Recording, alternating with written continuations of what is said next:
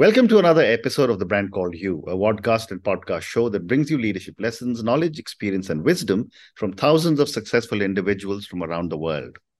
I'm your host, Ashutosh Garg, and today I'm delighted and privileged to welcome a very, very senior and accomplished professional, a fellow member of the YPO, Mr. Chris Chandler from Montreal, Canada. Chris, welcome to the show. Thanks, Ashutosh. It's a pleasure to be here. Thank you. Uh, Chris is the president and CEO of Perativ Access Ca- Stroke Cash, uh, which who are basically cash optimization experts. And as I mentioned, he's a member of the YPO. So, Chris, before we get into talking about Perativ, tell me about your own amazing journey. Well, uh, um, you know, I, would say that, uh, well, it didn't run in my family. I, I, guess you would say that I was basically born a business person. I, I started selling things when I was six years old. Okay. Um, I got a uh, my brother. I talked my brother in, older brother, into getting me a job when I was 13. I was underage. Mm-hmm. I, I was the top salesperson in the company. Wow. Um, you know, and uh, I'm now today both a CPA or a chartered accountant mm-hmm. and mm-hmm. MBA. So business is my job, mm-hmm. uh, but it's also my hobby. Mm-hmm. I find it fascinating how businesses are run and how they contribute uh, positively to society. Mm-hmm. Fascinating. And uh, let's talk about Perativ.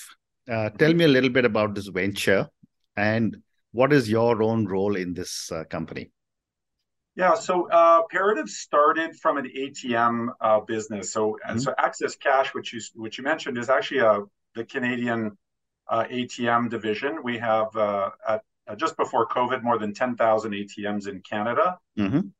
And um, out of that, we came, uh, you know, the number one cost item in operating ATMs is getting the cash in and out of the machines and paying mm. for the cash. Mm. And after the financial crisis, we we took a look at that um, the same way banks are today, and uh, we did all the traditional things, uh, but we asked different questions. And in asking those different questions, uh, we've come up with uh, a completely different way to think about the cash, mm. and uh, and it lowered the the cash float by forty percent, mm-hmm. and it took all of the data, uh, unused and and un um, um, unleveraged data, if you will, and made mm-hmm. that all productive real time data. So you have better mm-hmm. control, you have better visibility into everything, and and you save a lot of money. So it's that's really what we've done. We've turned that now into a SaaS platform to sell to banks. Mm-hmm. And uh, and I would say that's one of the most exciting and most frustrating things I've been involved with. Amazing. And uh, when you say uh, you know cash optimization, for a lot of my viewers and listeners, help us understand what is the meaning of cash optimization.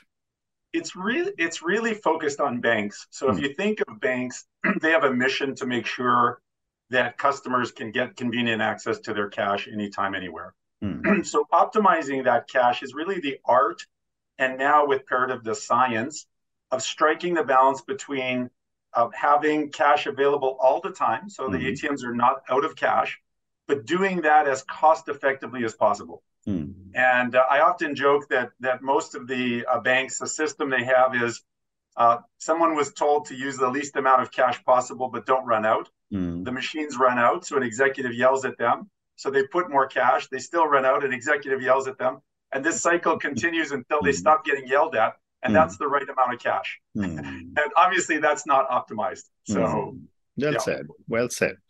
And when you talk of optimization of cash, what are some of the challenges a lot of businesses face? I mean, you know, as you said very correctly, very often there's no cash in the system. Uh, there is sometimes excess cash in the system, and I'm this I'm telling you from my own personal experience of running businesses. Yeah. So I, again, this is really focused on banks, and I think their biggest challenge is that there's uh, established best practices, which are both your friend, mm. but in this case, they're the enemy. Okay, mm. so it's been uh, several decades where people have a very uh, strict set of best practices. Mm. today, uh, those practices are at their limit. And so banks are starting to outsource to someone else to do those exact same best practices, mm. which is obviously just a mirage. Like they're they're obviously going to have the same limitations.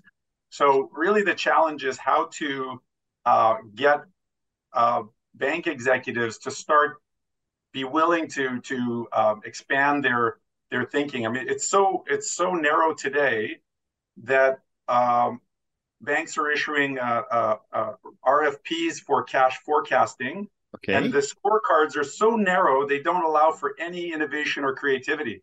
So, so they can only because of the way they structure their RFP, they can only get the exact same thing they have now, which is obviously not serving them well. So it's very, mm. uh, it's a very interesting cycle they're caught in. Mm, amazing. And over the last few years, I mean, an ATM is an expensive proposition for banks, you know, and I was it was interesting for me to learn that banks actually do a profit and loss on every ATM. I, I thought it was just a service a bank gives to me. But with so much digitization happening, do you see a decline in the brick and mortar banking uh, through branches? I, I, do. I think that uh, the branch, the, the role of the branch is changing. Mm-hmm. Um, so today, you can really the vast majority of banking can be done either on your phone or your tablet mm. or through a video chat from your phone, right? So just like we're doing a Zoom mm. today. There's really two exceptions to that. One is getting physical cash. So the ATM hmm. is still very necessary for distributing cash. Hmm. And the other is the trust that comes from in-person meetings. So if you think about you investing your money with a bank or, or their hmm. wealth management arm, or you getting uh, lending services and them trusting you to repay the loans, often those things are better in person. So you'll see the mm-hmm. branch shift to being really focused on on the things that need in in person interactions. Mm. And there's also a lot of talk, uh, Chris, about a digital currency. Uh, mm-hmm. Several countries have launched it. India has announced it. I think it'll be launched in a few months' time. How will that impact uh, physical cash? You know, it's um, I, I, find it funny because I, I'm not hundred percent clear. I'm in this business. I spent my life in this um, you know, if I send you a wire from Canada to India today, that feels like digital cash to me, right? Mm. So it's just uh, so I think what what they're really saying when they're talking about uh, governments doing digital cash is that they're going to set up a blockchain.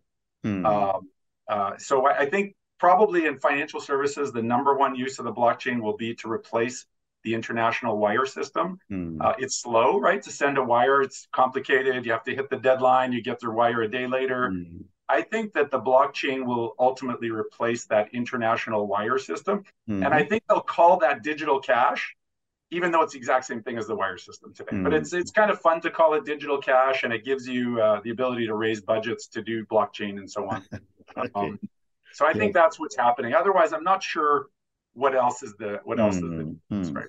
well you know uh, from my limited knowledge and understanding I, what i have been seeing is that the digitization of uh, the economy in india particularly has brought about a huge amount of financial inclusion mm-hmm. i'd love to get your thoughts on uh, this uh, and what is your perspective from a developed country uh, well i think um, certainly in the in uh, in America, uh, Canada, America, I would say that one of the keys for digital banking is it is it removes bias, hmm. right? So so um, inher- humans are inherently biased. We're, hmm. we all have biases. As much as I hmm. try not to, everyone has biases, and so uh, so you have two things in the physical world. You have the person on the bank side may may be exhibiting bias, or the other person may be intimidated or shy or would and, and not even go into the bank. Hmm. When you shift to digital, you remove much of that bias. So hmm. you, so so the uncomfortable person's comfortable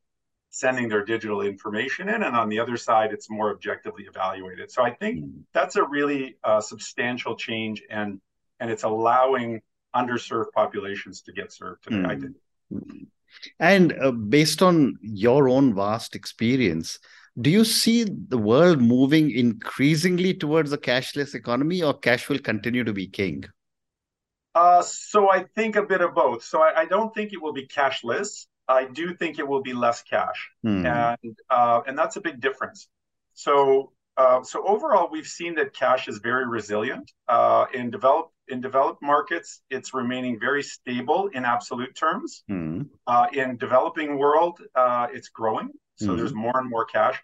Um, during the pandemic, the amount of cash in circulation in Canada and the U.S. went up substantially. Most mm-hmm. people don't realize that. Mm. And um, when you read in the paper or you see uh, on the news that cash has declined, at, it's usually presented as a percentage of transactions. Mm. And that's true, but it's a little misleading, right? Mm. So we've microtized transactions. You know, think think back 20 years. You would, if you wanted music, you'd go and buy a, a CD or a cassette player, even before that. Yeah, you'd buy a CD for ten dollars, and it would have ten songs on it, and then Apple uh, iStore comes along and you buy songs one at a time for 99 mm. cents. so you have 10 times more transactions, mm. but you haven't really changed how much cash and credit card and all that. Mm. Kind of so mm. there's a little bit of game playing on the numbers, mm. um, but cash is not capturing its growth, uh, its share of the growth. So if you assume like I would say 10 years ago, cash was just over 50% of all transactions in North America. Um, it's now fewer transactions but that absolute amount of cash is very similar. It hasn't really changed one way or another. Mm. But GDP has grown, the population has grown, the economy right. overall has grown, and cash is not getting 50 odd percent of the growth. So mm. it's, it's on a relative basis declining. So that's my so I think it's less cash in a total absolute term, but it's not cashless by any stretch. Mm, I agree. I agree with you. Coming back to ATMs, uh, you know, I was talking to someone, some of the large banks in India, Mm-hmm. And uh, they all seem to be reducing their investments in ATMs. And yet, all of them are sitting on machines and a lot of real estate. Um, I'd love to get your perspective on what are the economics of setting up an ATM. Yeah, so I think uh, uh, it depends a little bit on the country. So we actually spent a lot of time um, trying to establish an ATM business in India mm. back in 2010. Oh, you did? Okay. Mm. And the cost structure there is uh, is uh, different. So most of the ATMs, my recollection of that was they're set up in in separate um, kiosk buildings, and yeah. they've got armed guards there at 724, and the, you know. So there's a different structure to uh, America where they're typically inside a bank branch mm. that already exists, and so on. I think um, I think uh, uh, um, some developed markets like India was on a gold rush for ATMs from mm. 2010 through recently. They're probably mm. over overstretched. Mm. Um, and as you put more and more ATMs, the number of transactions per ATM goes down. So I think you're hmm. seeing some of that in India. In hmm. America, some banks are reducing ATMs, some are growing them. Hmm. And uh, all of them are looking for a way to lower their cost, right? And the cost of the ATM and cash distribution. So some are outsourcing, some are using surcharge free networks you know, we think one of the critical things to do is really look at how they manage cash. Mm. So they're again, they're all doing it on the paradigm that's been there for 20 years. They're investing more and more in that. They're doing that better and better, and it's still not delivering step change results. Mm. They really need to think about it differently. Mm. And do you see any alternative uses coming up for for ATM machines, or at least, you know, that huge numbers of equipment sitting all over? Yeah, so that's probably one of the biggest frustrations in the uh, in the ATM world is we have you know two square, two or four square feet of uh, real estate, and we have a screen, and uh, we think we should be able to do many many things with that. Mm-hmm. Um, I had the the good fortune way back in 1999. Mm-hmm. Uh, I was consulting, and we were working with one of the largest banks in the U.S. at that time, trying to put um, you know tickets to events and postage stamps and prepaid cards and so on onto the ATM. Mm. And at that time, all it did was create huge lineups of people angry that they couldn't get their $20 bills. Mm. Um, and then fast forward, we've, we've stayed very close to this. There's been some small pockets of success temporarily. Mm. Uh, we saw phone top ups be a big hit, advertising was a flop. Uh, so today, we, we're, we're really of the view that um, the, it's not sexy, but dispen- efficiently dispensing cash is really what ATMs are meant to do. Mm. And all of the other stuff often is to, you know, uh, for the manufacturers make more money selling you a more complicated ATM. Mm. Very interesting. Very interesting. Uh, my next question to you is about about the pandemic, and you know, we all hopefully come out of it uh, now, and that there won't be anything sliding back. How has the pandemic impacted the business of ATMs and cash? Uh, certainly, I think it's different by country and, and different by how the country reacted. Uh, what we saw in the United States was there was a crash when when COVID hit and America locked down. Um, they obviously crashed down. America only locked down for six or eight weeks, and then they reopened, and they uh, they chose to do direct stimulus to their citizens, mm. and so ATMs actually boomed. So the transaction volumes in the United States went far above pre-COVID numbers for mm. a period of hmm. time. and then they've been settling back down. And some, you know, some firms are having to deal with the, you know, they set their budget based on that new big number, and they're and they're having mm. some problems. Mm. In Canada, where I am, eh, we've had the opposite. Canada stayed very locked down uh, for almost two years. Yeah. Uh, you know, and uh, and so it's really changed uh, patterns. It it uh, caused a huge uh, gap in earnings for ATM companies. Mm and um, and we're only now starting. You know, it's been two and a half years, and we're only now trying to get people back into their offices and back into uh, a regular flow. So mm. I, I, think we're we're well behind um, markets like the U.S. in getting getting our our street economy, if you will, back back going. So mm. I think we're, we're really interesting. Struggling. So Chris, let's now talk a little bit about Perativ. You know, mm-hmm. uh, you mentioned that you were pivoting into a SaaS platform. Mm. Tell me a little more about that. And what are some of your own challenges and learnings as you are pivoting your own company? Yeah, so it's been very interesting. We, uh, I would say back in 2018, we had already built this um, system for ourselves. We built it internally, mm. and a bank uh, bank asked us about cash forecasting and we said, well, no, uh, we can't do that, but we could actually just do everything for you in our system. Mm. Um, over the course of about 18 months, uh, they they pursued that with us and wanted to do it. And then and then you know the world shifted. They had some other issues. The person that was championing that left the bank. And then we then we were sat there kind of going, well, what happened? Like there's mm. clearly an interest here. There's something.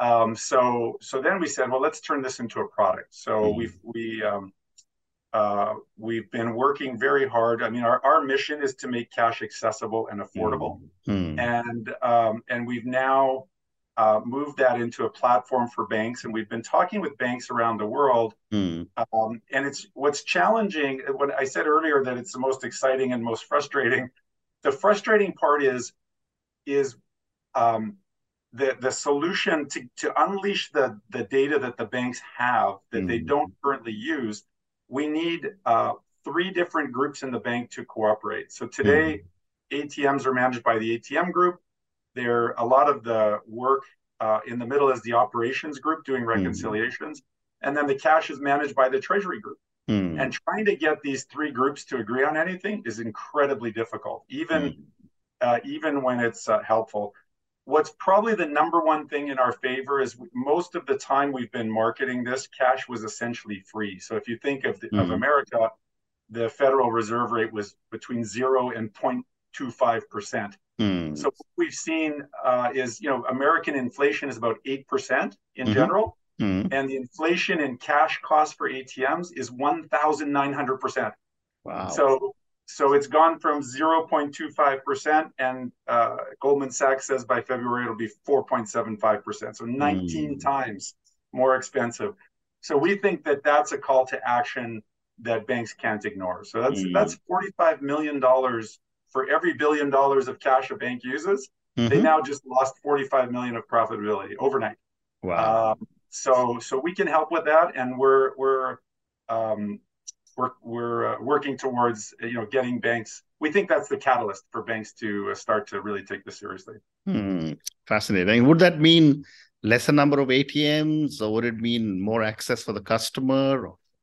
I think it will help with uh, you know one of the pressures in America is to make in, in, the financial inclusion model is to make sure they're represented with ATMs in very poor neighborhoods and so on, and that's hmm. just a pure cost for them. Mm. Uh, and so what we what we um, what we can bring is we bring a lot of visibility and transparency to the data, but mm-hmm. we're also lowering the cost of their existing fleet. So some of that lower cost can go to their bottom line, but some of it can be reinvested in these financial inclusion initiatives mm-hmm. uh, that have going on, so that they become self-supporting, right? So the ATM channel can pay for the ATM channel's uh, expansion for financial inclusion. So that, mm-hmm. I think that's very important. Um, that there are ways to make that self-funding. Fascinating. So, Chris, I've got uh, I've got time for about three or four more questions. So, I'm going to move to a few questions for you personally, because our my viewers and listeners love to get to know my guest a little better. Let me start by asking you that you know, in such an amazing career that you've had, what would you say are three key milestones in your life or your career?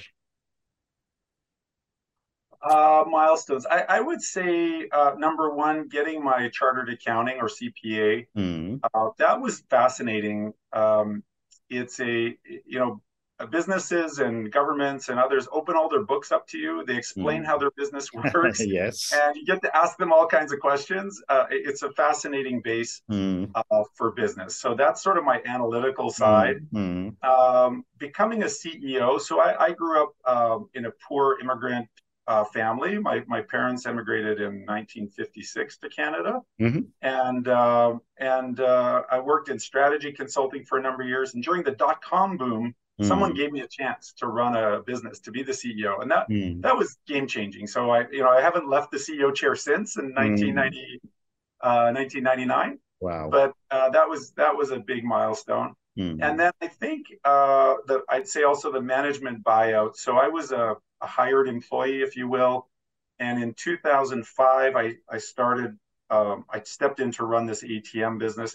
In 2008, uh, I was able to do a management buyout mm-hmm. uh, with a financial partner, another YPO, as a matter of fact. Mm-hmm. And uh, four years later, we sold it for a for a tremendous gain um, that that you know essentially help uh, help me become financially secure. So those would be three big milestones for me personally. Fascinating, fascinating. My next question to you is: Who or what inspires you?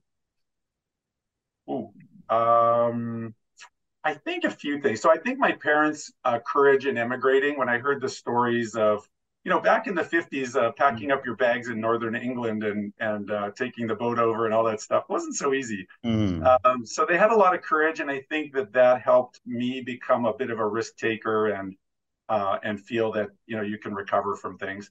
And in business, I'd say it's my former business partner, this uh, fellow that did the MBO with me. Mm-hmm. Um, he's a self made billionaire now, uh, probably one of the smartest people I've met. But really, what I loved about him was his demonstrations of humility, uh, analytics, generosity, mm-hmm. and, and all the while, you know, being this absolutely world class, world leading investor. So mm-hmm. Uh, he was really a great role model, honestly, mm-hmm. uh, for me in business. Yeah, interesting. And my last question to you, Chris, and this is for the many, many people who will listen to our conversation. Based on your own amazing journey, what would you say are three lessons or three learnings you would want our viewers and listeners to take away? Uh, I think number one, um, that that risk taking or even you know smart risk taking. Risk taking is not just throwing caution to the wind. I mean, mm. you do hmm. some analysis, you weigh mm. the hmm. odds, you take risk. Mm. But so risk taking and persistence, it pays off. Like in every stage of my journey, I've been willing to take risks, and then I stuck with things when through adversity because it never goes smoothly. Yeah. And uh, if you hang in there and you keep pivoting, and uh, it really pays off. So, so that would be number one. Yeah. Um, I would say specific to Imperative, I'd say trying to find bankers willing to take a modest risk for positive change mm. uh, versus sticking with their decades old best practice. It's really mm. hard.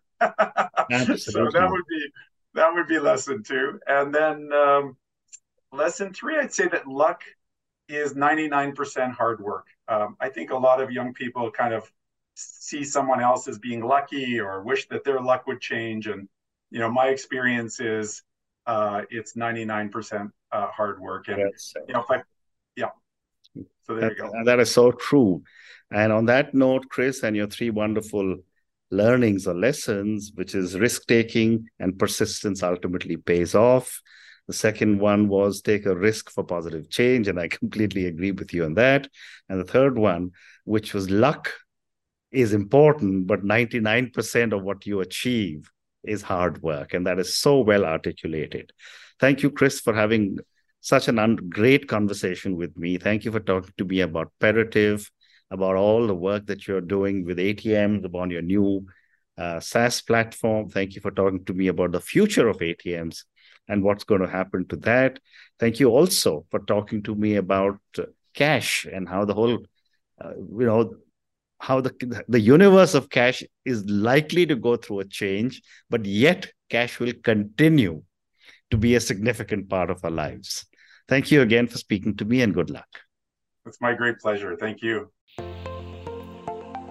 Thank you for listening to the brand called you videocast and podcast. a platform that brings you knowledge, experience, and wisdom of hundreds of successful individuals from around the world. Do visit our website www.tbcy.in to watch and listen to the stories of many more individuals. You can also follow us on YouTube, Facebook, Instagram, and Twitter. Just search for the brand called You.